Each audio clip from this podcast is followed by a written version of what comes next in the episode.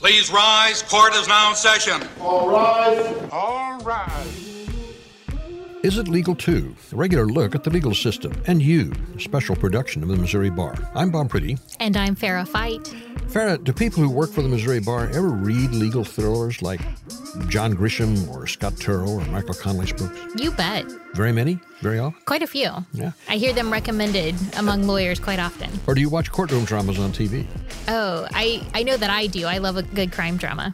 Which brings us to our topic today. Are courtroom dramas really about law and order? Or Perry Mason, or are they just bull? We will be hearing from a couple of expert witnesses. Would you like to introduce them? Absolutely. Joining us today, we have Tim Cisar. He's a past president of the Missouri Association of Criminal Defense Lawyers and has been practicing law for 35 years. His firm, the Cisar Law Firm, is in Lake Ozark, Missouri.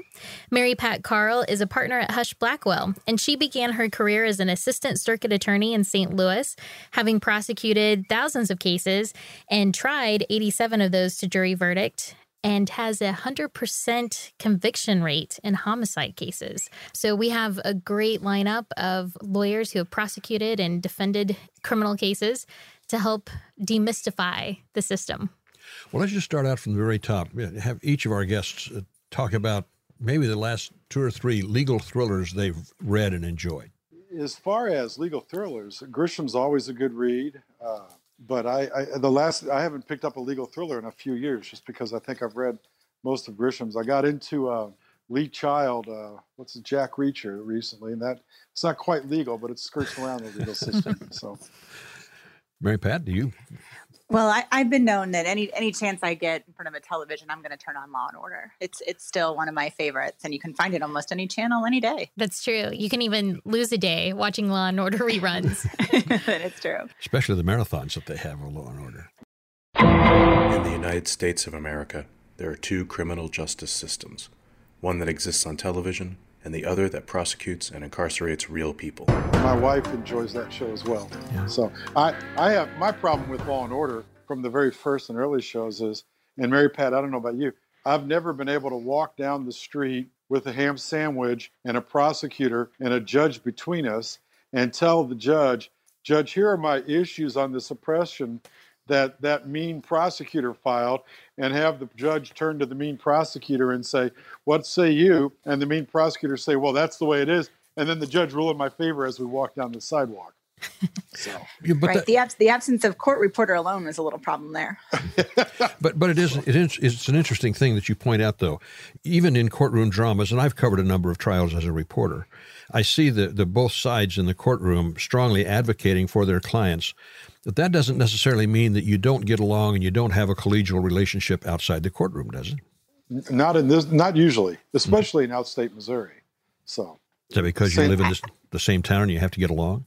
Well, you're going to see. I, I, know it's different in the in St. Louis and Kansas City, and Mary Pat, you can speak to that. But it, out here, I've got to see the same prosecutor week in and week out, and uh, it's more difficult to do the the slash and burn style of practicing law because I have to see that person for the next you know year or two or three versus I may not see that prosecutor again in six months, and it's very likely that prosecutor forget I exist in six months. So, and I would say the same. I, I think for the most part, everybody gets along, and I think that you know, especially you know, in the city, large volume is handled by the public defender's office. So it's the same team, you know, the same people going up against each other every single day, and um, you know, everybody respects each other as trial attorneys, and everybody knows they're just doing their job. And one day somebody's going to lose, and the next day the other person's going to lose, and so you, you, you never gloat because your day is probably next. That's true.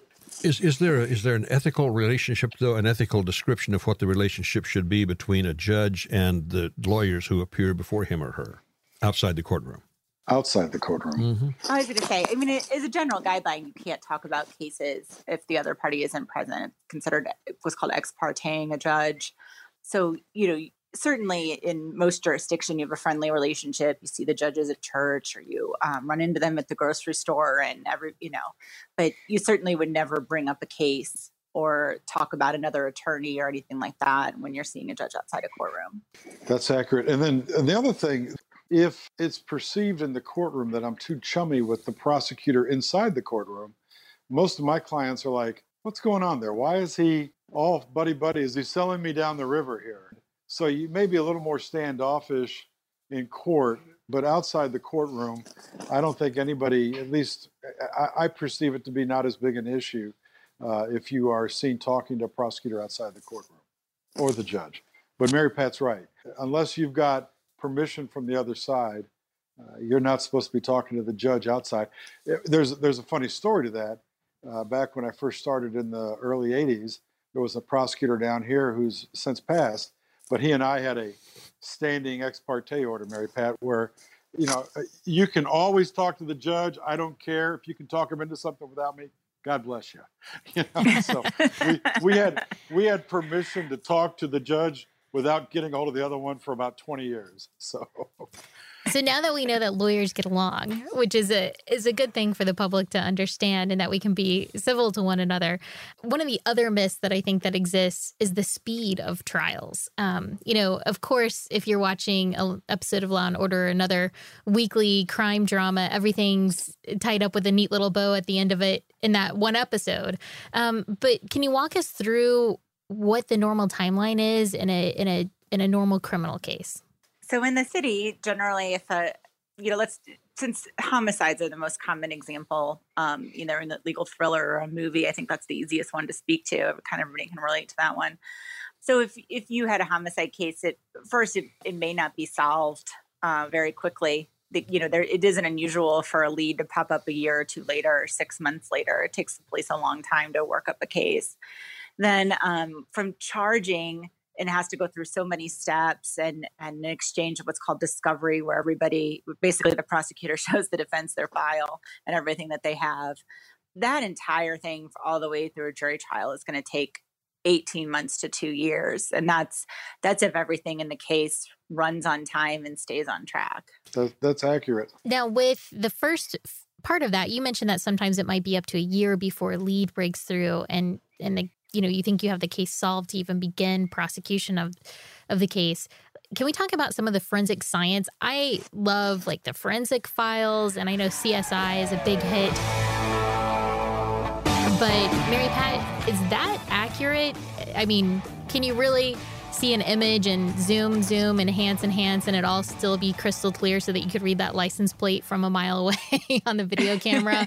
or did, does that really work? Do you really have the type of technology like that in, in at, at your avail? Right. So I would say a great illustration of just how out there a show like CSI is, is that there's a annual science fiction award called the Saturn Award.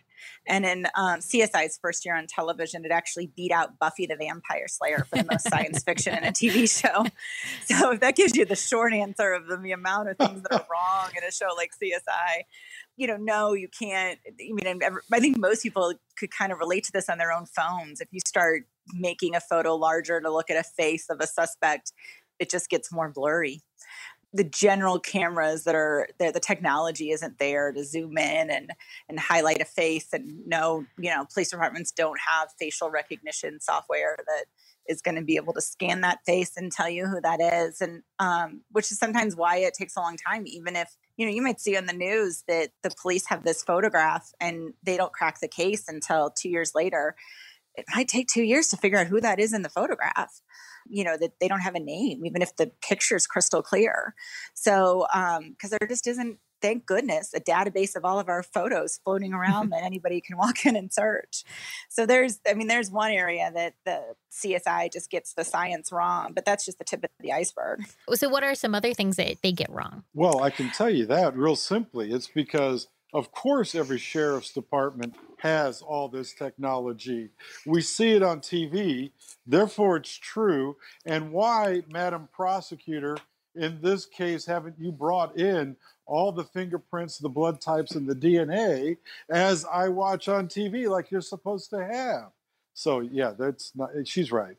The the show itself, CSI has changed criminal defense immensely over the last 10 or 15 years. Everybody expects it to be like it is on TV. So right, absolutely. I think DNA is probably one of the most difficult areas post CSI because um, we've come to just sort of expect DNA in everything, and and it's so you know we've come to believe it as a science and understand it as a science and it it it makes people so certain or people have gotten to the point that they understand you can't fake dna and you can't you know two people bleeding on the same spot doesn't become a third dna you can actually separate out the two people. But people because of shows like csi have begun to believe that we just drop our dna wherever we go. And um, there's a number of things that degrade dna um, there's first there's times that we don't leave it behind and then even if we do there's a number of things that degrade it that you can't actually determine it with any scientific certainty. Um, and speaking of csi that's one of my bones to pick with csi is i kind of had to start i sort of scream at the television when they put all those dna samples that they're collecting in plastic bags because plastic is one of the things that degrades dna so you're saying it, you should always get paper over plastic when you're collecting exactly. evidence. All right. Exactly. Environmental concerns be gone. But let, let, me ask you then, from the standpoint of picking a jury, uh, from the standpoint of a judge as well as from the standpoint of one of the attorneys in the courtroom, how how often do you find that you have to educate the jury that what they're going to be doing or what they're going to be sitting through is not what they see on television. Is, is does that have an, a, an effect on the jury? Do you have to educate the jury too while you're picking them? Absolutely. I think yeah, I mean, smart lawyer will. Yes. So it was a, it would be a huge piece of what I would talk to a jury about, and I would vary it depending on the kind of case I had and what I think people would come to expect. You know, if there's a gun, people assume that there's going to be fingerprints on a gun. So it's been a long time talking about that about different you know their different surfaces are more conducive to leaving a fingerprint behind. Interestingly enough, a gun is not one of those surfaces um, because of you know you want something flat and in a gun you know the grip the handle tends to be raised, and so we would I would talk about that with the jury about how it was less likely when they would think that it would be more likely if I had a gun that I've had fingerprints. Tim, did you have anything to add there about when you talk to a jury? She's right. You've got to educate them and that's obviously one of the areas you're going to talk to them about, along with any current events that have happened recently in the criminal world. You're going to be talking to the jury. I, back in the day, the, a very clear example was uh, DeLorean and uh, the cocaine possession. And I happened to actually have a trial like the next week, and we talked extensively about DeLorean and you know how that plays with the population and their expectations. Tim, you referenced the DeLorean case, and lawyers like to refer to cases in the past for precedents, and sometimes the layman like me doesn't know what you're tracking. I assume that you're talking about John DeLorean, who made the automobile and ran into some drug troubles in, in, in his case. That's exactly right. Yes, sir. DeLorean and the smuggler didn't meet on their own. The government set it up. When I say government, I mean the prosecutors. It was really clear from the testimony to the jury that the government set up two and three different scenarios to draw DeLorean in, and they never quite got him in. He really kind of outsmarted them. And another thing, everybody nowadays is wanting everything on TV. So I almost aired, and Mary Pat, I don't know your experience here. If I've got an expert witness and and I know he may not make as good a presentation in the courtroom, I may do a video deposition with you for testimony and people love watching evidence on TV. It's it's really weird. it's interesting that I didn't have that. I did not have that experience. Maybe it's the state's budget. I didn't have much ex- many expert witnesses, but um, I found that um, most jurors wanted live testimony. So that's interesting that the different, sort of a different jurisdiction might have different expectations. As a prosecutor, how important is it to make sure that that uh, something such as uh, the Miranda rights issue has been taken care of properly by the police department? Do you even know the Miranda rights? You have the right to remain silent. You have the right to remain silent. You have the right to remain silent. Legalese. Bob. Yes. You have the right to remain silent. Anything you say or do can be used in a court of law against you. That's the Miranda warnings, or at least the beginning of them. And here to tell us more about them and where they came from is former Chief Justice of the Missouri Supreme Court, Mike Wolff. Let me tell you about Miranda. The experts today have been talking about criminal law, about Miranda rights. You've heard of Miranda, of course, because it's been on TV, it's in movie crime shows. But where do Miranda rights come from? They come from a case decided by the United States Supreme Court. Actually, Miranda was the first of four cases that involved the same thing. The decision involved the question well, what rights does a person have when he's questioned by the police? We know that we have a right uh, not to incriminate ourselves, but when a police put us in custody and ask us questions, what rights do we have? Ernesto Miranda, let's talk about him. That's the guy who was in the case. He was a young guy who had been in trouble off and on since the eighth grade. In 1963, when he was 22 years old, he was arrested for rape and kidnapping.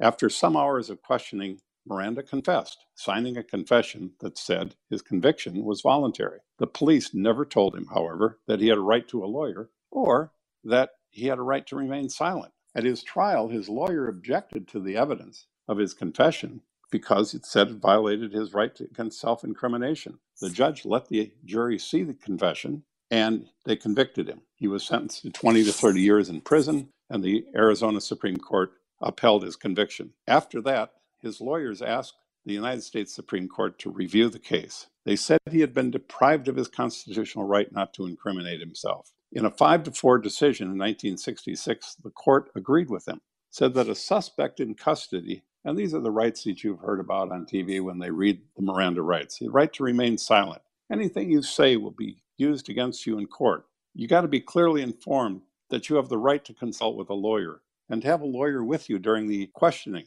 and that if you cannot afford a lawyer, a lawyer will be provided to, to represent you. After this decision, police departments around the country gave their officers Miranda cards so they could read suspects their rights. So, what about Ernesto Miranda himself? What happened to him? Well, when his case came back down to the Arizona courts, he was retried, without the confession, of course. But his girlfriend testified against him, and he was convicted again and sentenced again to 20 to 30 years in prison. He was paroled in 1972. After his parole, he autographed Miranda cards which he sold in bars for a buck and a half apiece. He went back to prison for a year for a parole violation in the 1970s, and after he was paroled again, he had trouble staying out of trouble. He got into a fight in a bar in Phoenix in 1976, and he was stabbed to death. So Miranda's is no longer with us, but his name lives on, of course, in legalese. Legalese. Have you ever run into a problem where it's it's a questionable issue? Oh, sure. Well, I mean, one is sort of the duty, the ethical duty of a prosecutor is if if you think it's an issue, if you're worried about it, then you probably shouldn't be using the statement that came after the Miranda. If you know, if you have a concern, you have an ethical duty to disclose that and um, and not use a statement. If it's a gray area, which is most of the time when you have trouble, is where they're going to fall. You know that gets litigated ahead of time. That that's a separate hearing um, that doesn't happen in front of the jury, and and both sides present why they think either Miranda was read and the person voluntarily gave their statement, or the other side argues um, the opposite, and then the judge makes the call. And all that happens long before it gets in front of a jury. And and, and along that line, sometimes the lawyers, Mary Pat, I won't have control over the investigator who's doing taking the statement. So both all of us would think it would be a very simple thing at a minimum to go down to Walmart and get a $25 cassette tape recorder and push record when we start talking to the prospective witness.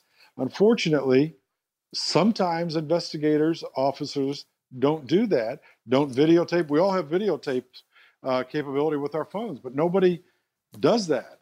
Or not, no, a, a lot of jurisdictions don't provide video or audio taped uh, basically those segments of the investigation. And it makes it rough for both the prosecutor and the defense lawyer. If I'm picked up for a serious crime, what if I just turn around and talk to the officer who arrested me and admit to everything at that point before he has a chance to give me my Miranda warning? What does what impact does that have on the case? It's it's going to get you convicted. Is it?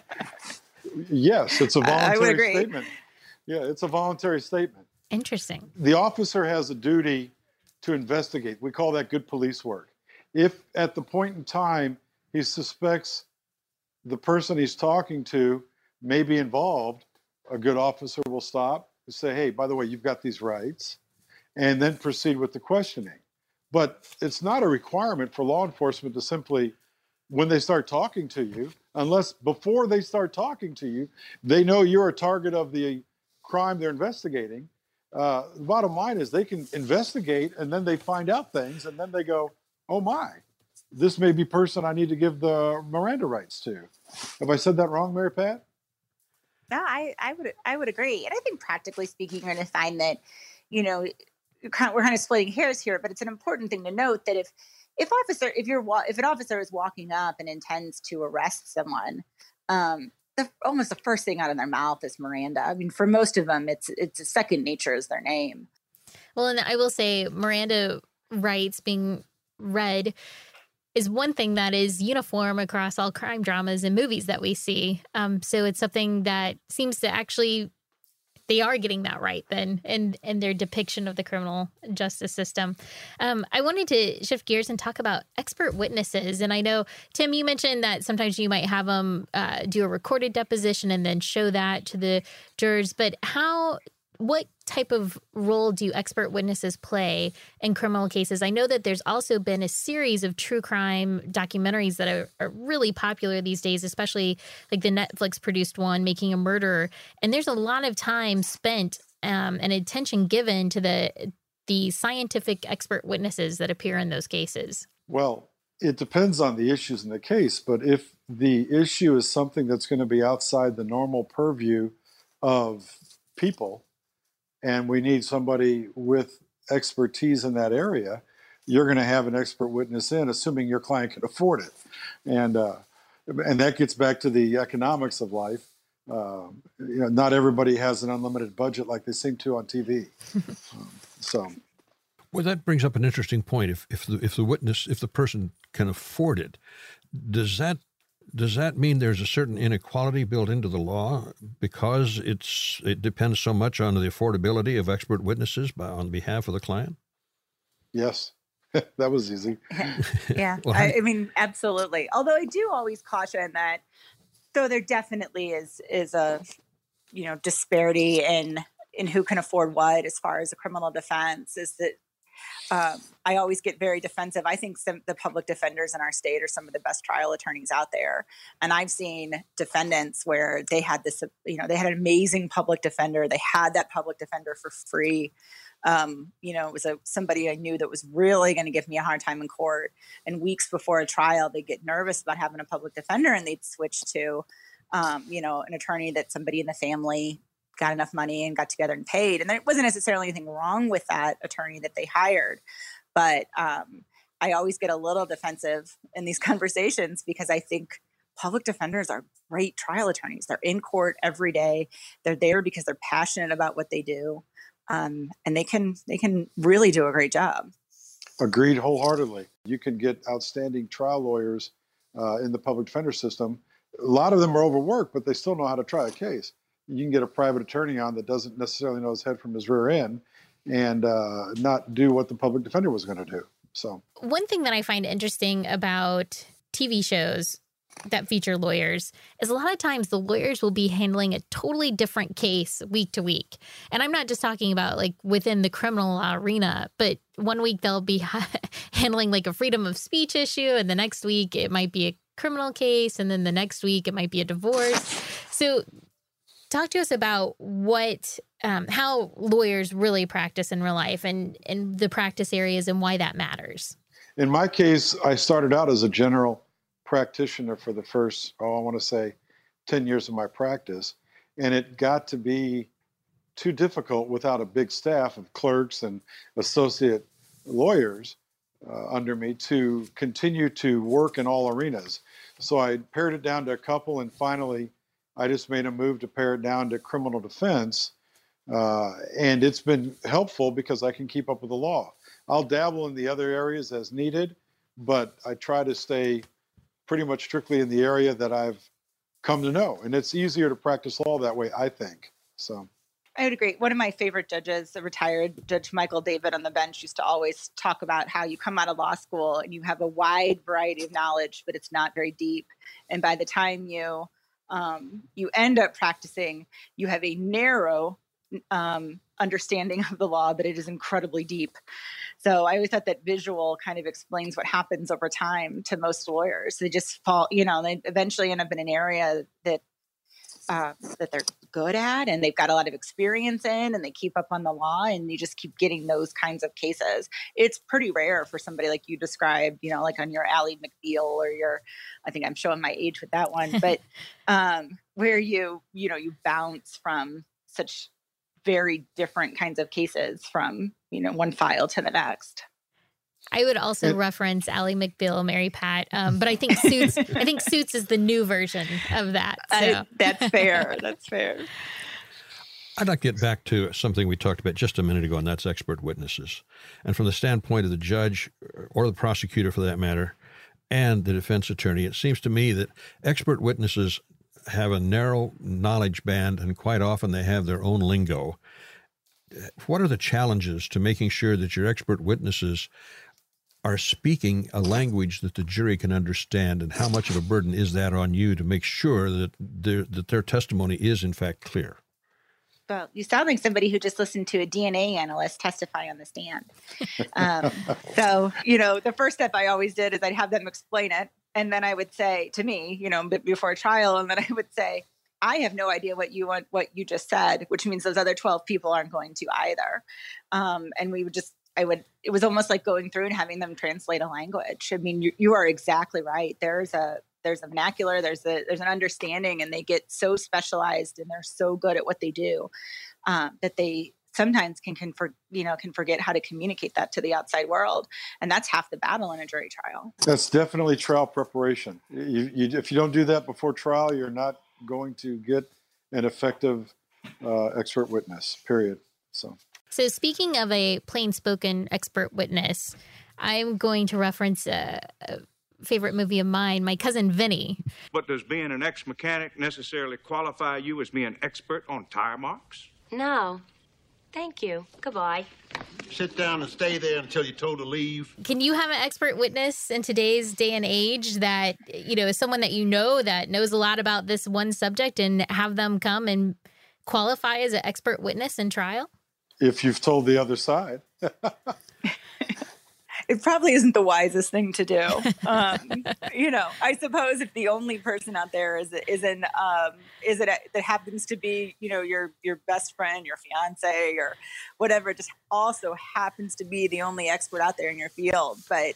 On cross examination, you're going to take the hit on that relationship. Well, maybe, but if you get uh, uh, Marisa Tomei as your expert witness with the jury in that movie. Nobody could answer that question. Your Honor, I move to disqualify Ms. Vito as an expert witness. Can you answer the question? No. It is a trick question. Call her every time, Mary Pat. well, that goes to another issue of knowing who to call versus who's there you go. in the in the jury box, and that that's important too. Know your audience is one of the key rules. Does the fact that expert witnesses sometimes are paid a rather significant amount of money to testify weigh for or against them in a trial? You know, having crossed expert witnesses on it and having used it, um, you know, against maybe a defense witness, I don't, I really don't think a jury cares. Mm-hmm. You know, that's my own criticism, my criticism of myself of having even crossed people on it. I, I think a jury understands for the most part that people need to make a living, unless, I mean, if it is just an astronomical fee, if it's something out of the realm of ordinary and, and strikes a nerve, but for the most part, I think people get that these are professional witnesses and that the reputation matters to them and that, um, you know they they have to they have to eat they have to pay their mortgage that's exactly right a, a popular uh, theme in perry mason if i recall would be that during the great cross-examination the def, uh, the person accused of the crime would spill the beans. so first, can you talk about does does the person who's being accused even have to testify. And then if they do, is the cross examination usually that dramatic? Mary Pat, have you ever had a, a, Perry Mason moment on in the courtroom? You know, in 87 trials, I don't think I had a one. I think, I, you know, not a confession. Maybe I got in a really good ding, but not a not a full confession. No. Over all my cases, I think I have. I can't even tell you what it was. I know I have in my memory ah, that was a good one. But I think I've done it one time, and uh, and we and it was an emotion to suppress. I think. and we actually won that case. So, but no, it, as far as to answer your question, the defendant does not have to testify. And Mary Pat will be the first to tell you that the burden of proof that the state has is probably one of the best swords the defense has. Then the next one is you have to overcome the prejudice that most people are going to have when your client does not testify, because obviously, if he was innocent, he'd be testifying. And another element that is it's always happens right before the commercial break to keep you watching through the commercial. Objection. Your Honor, I object. And why is that, Mr. Reed? Because it's devastating to my case. Are objections Overruled. really Good the call. cliffhangers that they're made out to be on TV shows? And what are the most routine objections for? Kind of like if you could explain just what's their purpose in the trial process. Uh, well, they are every bit as fun to say as they are on TV shows. I will say that.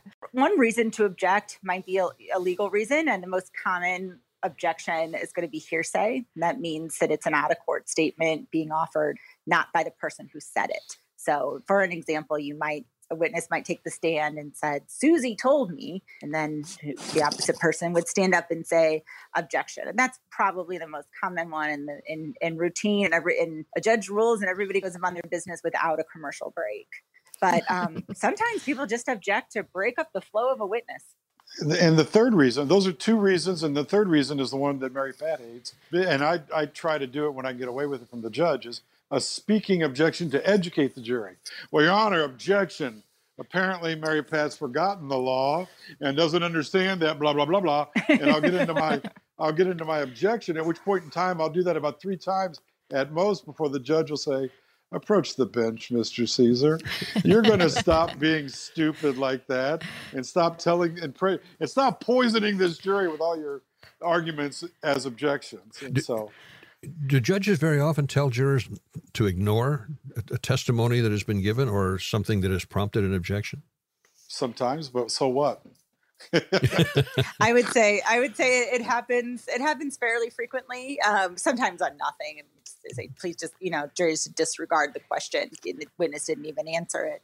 But you know on the larger things, it's like it's like asking the jury to ignore the, the cow that has left the barn and is you know feeding on the grass in front of the jury box.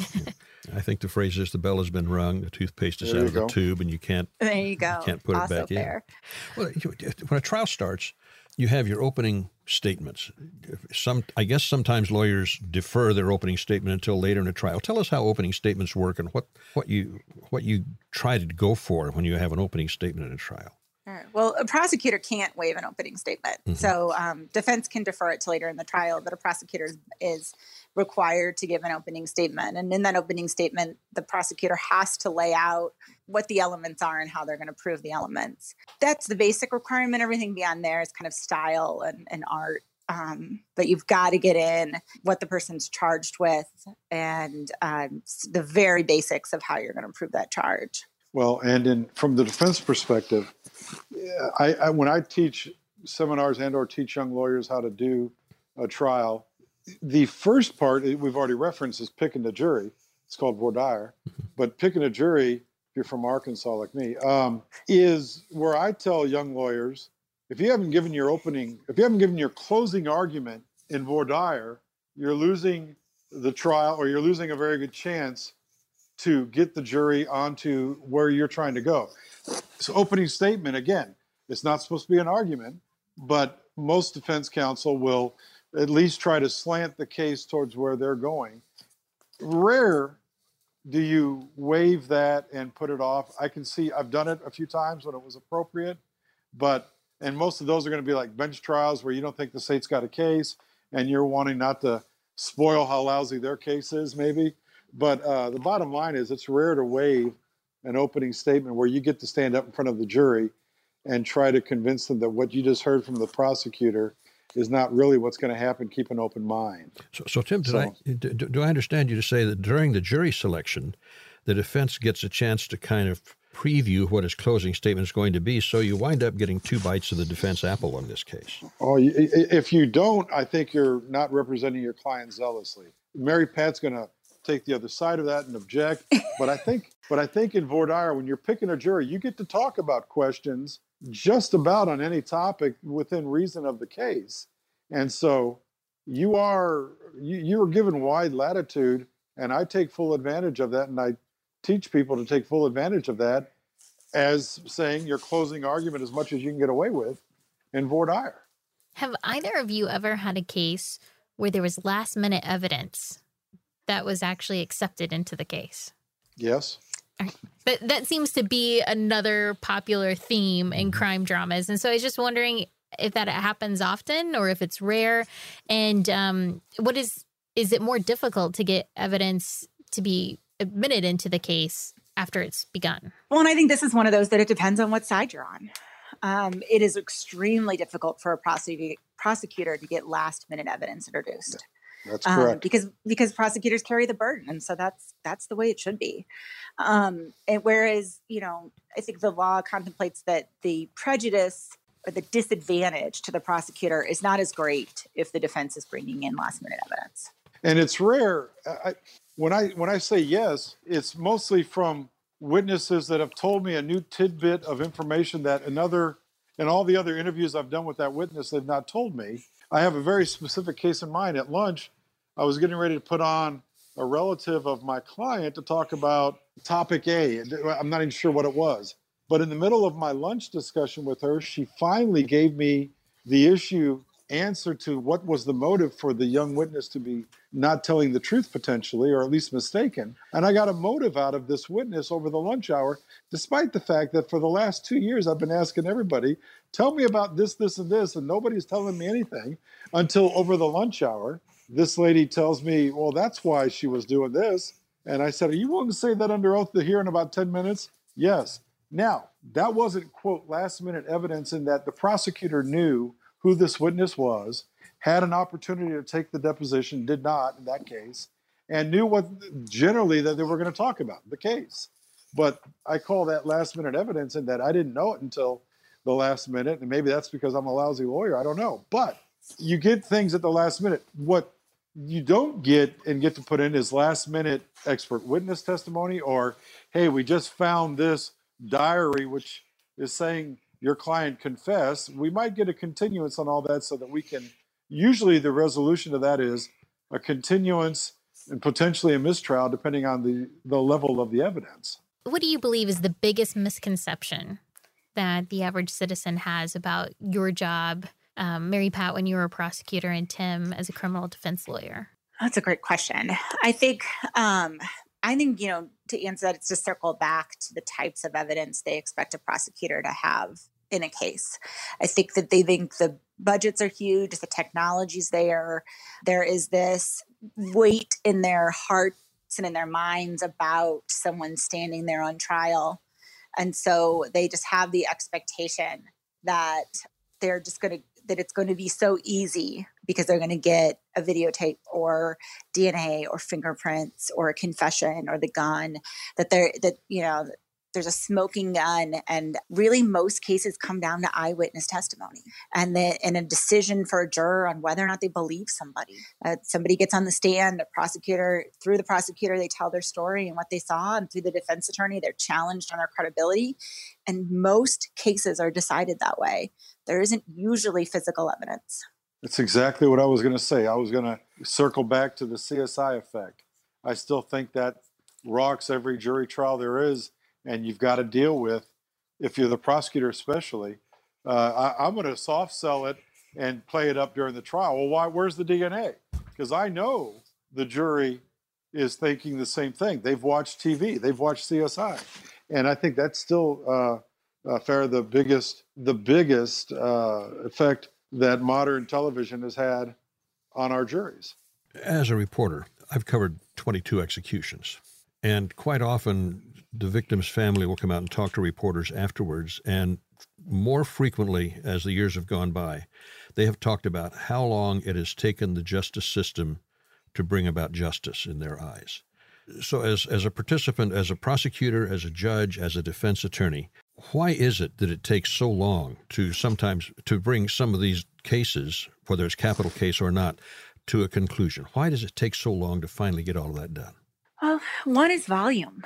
You know the the city of St. Louis tries um, more cases than St. Charles, Francis, um, St. Louis County, Jackson County combined. There's only so many prosecutors, only so many defense attorneys, and only so many courtrooms. That's that's one reason that the wheels of justice turn slowly is is is simply volume. Um, and I I imagine that most counties experience a lack of resources and and and a lot of cases to work through. Second is as though it's frustrating for victims for things to move slowly. It's important that they go correctly and they go right. The only thing worse than taking a long time and getting a conviction of someone who's guilty is not getting the conviction at all. So, um, and you know, jeopardy attaches, meaning you can't, re- you don't get a second bite. You can't retry someone. So, you know, there were many a times that we that something happened at the last minute, and I had a victim sitting in my office, and I said, "I'm sorry, we're delayed for six more weeks," and I know that's horrible, but we get one chance at this and if we do something wrong in the trial we we face a challenge on appeal. I would you know and i would say i'd rather give this defense attorney another month with medical records or another you know a time to interview this witness for the third time. I'd rather do everything slowly and be done for good. That, that's those are some of the reasons. I mean the, the main reason and she touched on it was our system i think is built on better 10 guilty go free than one innocent you know be convicted and and killed. It, the bottom line is in a death penalty case, the ultimate is somebody else is going to die besides the victims in the case. The defendant is going to be put to death if we follow the procedures. And I think that's the reason, uh, uh, Chief, that things take so long. They, as Mary Pat says, we want to make sure things are done according to the law. And in uh, a death penalty case, Bob, it's automatic. It's built in that there's going to be an appeal. Mm-hmm. And then you appeal the case. Uh, something is thrown back to the trial court because it wasn't done right. So you appeal it again. And then maybe you've got an issue as to the competency of the defendant in the in the next appeal. And after that, maybe there was a an issue on mitigation evidence that didn't come out. And and so you can have, as you are well aware, four or even five trials, and cases can last 20 years. But, uh, but but do defense attorneys stretch this out by only filing appeals on one particular instance or one particular issue, and then losing that, file it on another issue? Why not just file all your issues at once? I think that it's required that they file on all the issues at once. Mm-hmm. Other things are discovered as people, or mistakes by lawyers are, are, are then alleged.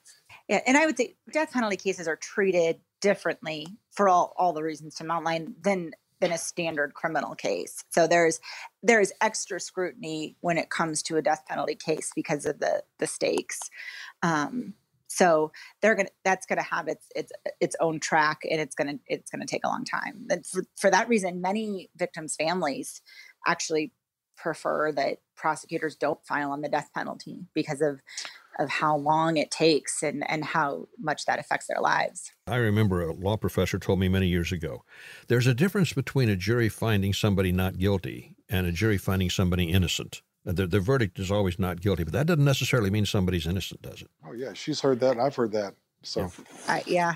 I've I've heard that more times than I than I cared to um, from juries. I, I spent a lot of time in the special victims unit, and that was a very common response from a jury in a special victim case. And those are cases that involve um, sex offenses and children, and um, or or sex offenses and adult or child abuse. And in child sexual cases, it was not that uncommon for jurors to approach me afterwards and say, "Well." I believed that he, you know, after this is after not guilty, I believe that he did it, but I just couldn't find him guilty on the word of a kid, which is a very different verdict than a not guilty.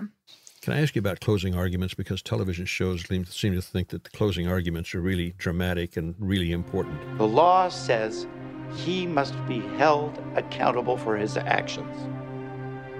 Uphold the law. There isn't an excuse for everything. When you get ready to get, do a closing argument, what is it you're looking at? What do you, what do you watch for in the jury as you're speaking to them, and what is it? Uh, is there is there a particularly dramatic presentation that you try to make? Because television well, um, certainly does. Yeah, I would say closing arguments might be on TV or movies might be the most accurate portrayals of trials. I think that um, closing arguments really are that dramatic, that fun. I am confident that you gentlemen will review without passion the evidence that you have heard, come to a decision, and restore this man to his family. As far as like what what I'm looking for, I think most people have made up their mind, or at least there is a camp of you know, guilty, a camp of not guilty, and some people in the middle that are leaning or something. And one of the things I always tried to do in a closing argument was I tried to give my guilty jurors arguments to give other people. Does that, if that makes sense? So, um, I, I just, I always pictured myself arming the people that were already in my favor with things to say back there to help That's the jury in my direction. That, that's exactly right. I always, those are the things you do. They're not necessarily overly dramatic, but they are dramatic more so than a lot of other points in the trial. And I'm always looking for that person who's nodding with me. You know, it's like once you find one or two people that are nodding with the arguments, then at least you can, okay, there's some hope. There's some hope, you know. So A defense attorney only needs one person, right? Uh, that's right. So And that two- gets a that gets a hung jury, and you may get to try the case over, or you more likely get to go work the case out with the prosecutor because neither one of you want to do that again.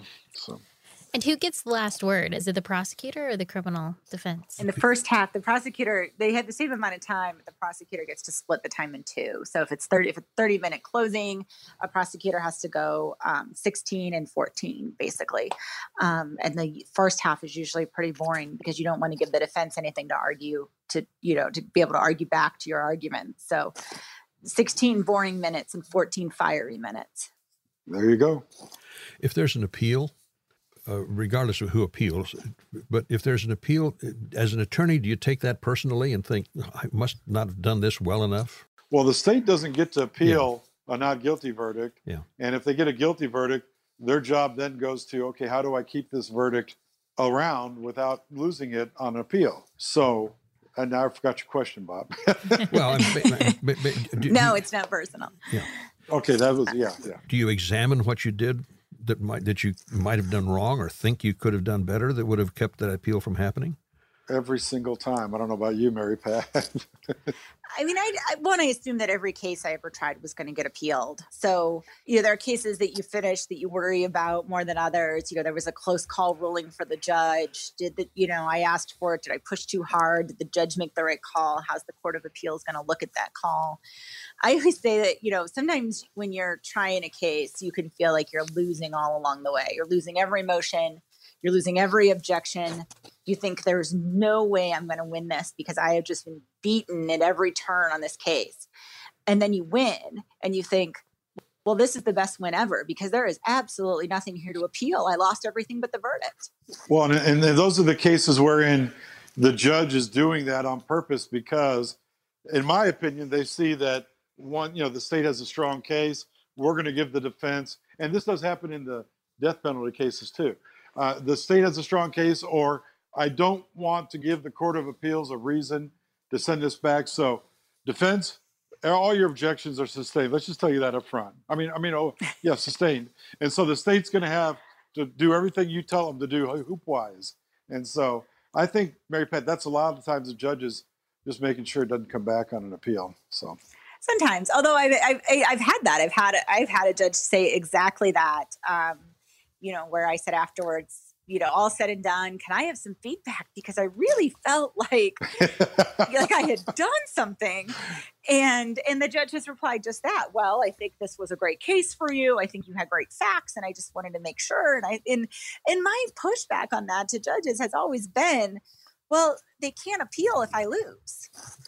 So, um, you know, sometimes judges may be trying to keep it even, but they may actually accidentally push a jury into a not guilty when the when the facts are there. Not if the person, if the prosecutor doesn't have the evidence, that's a different story. But but if the facts are there, um, sometimes that that attempt to uh, make sure the conviction sticks ends up not getting a conviction at all. Yep, that's true. Well, we want we want to thank the two of you for being with us because this uh, certainly has shed a lot of light that people otherwise don't normally get about the process of trials and so on. But uh, before we go, what would be your favorite movie or television show? Prefer- let's start out with movies. What's your favorite movie uh, that involves courts and juries? Well, it, I'm going to answer honestly, even though it's incredibly embarrassing, but it's so much fun, and that's Legally Blonde. You, however, had time to hide the gun, didn't you, Chutney? After you shot your father. I didn't mean to shoot him. I thought it was you walking through the door. Order, order. Order. I love it. I was hoping we would hear that today. That's actually a good one. I can't argue with that one. The And perm obviously- bitter end. and my cousin Vinny's always out there. But I, the one I like that I had, to, I didn't necessarily like it the first time I saw, it, but I liked it a lot since then. Is the verdict with Paul Newman? All I want on this trial was a fair shake. Okay? Push me into court five days early. I lose my star witness, and I can't get a continuance, and I don't care. It was a medical malpractice case, and uh, it was a really interesting uh, movie as far as how it per- how how you perceive the system. And it wasn't that far off of what I considered to be accurate at the time. So. I'd like to add that I think my favorite one is 12 Angry Men because that gets you in the jury room with people. And while it's not particularly typical, I think it sometimes gets into how hard it is to reach a to reach a verdict in a case sometimes. On the point of that knife, a man's life is at stake. And George C. Scott's just outstanding. So, you know. We want to thank our guests on the program today, Tim Cisar and Mary Pat Carl. It's been an interesting and enlightening look at how our criminal justice system is handled through the court system.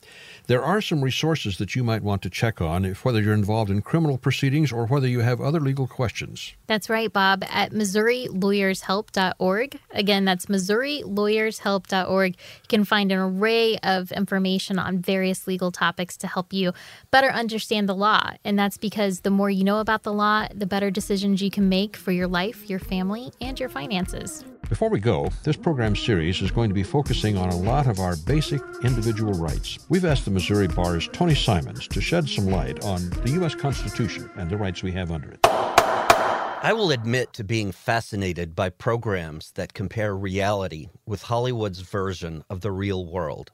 The only negative is that some people come away with a resulting sense of disappointment in a reality that is more complex and less sexy than what we see on our screens.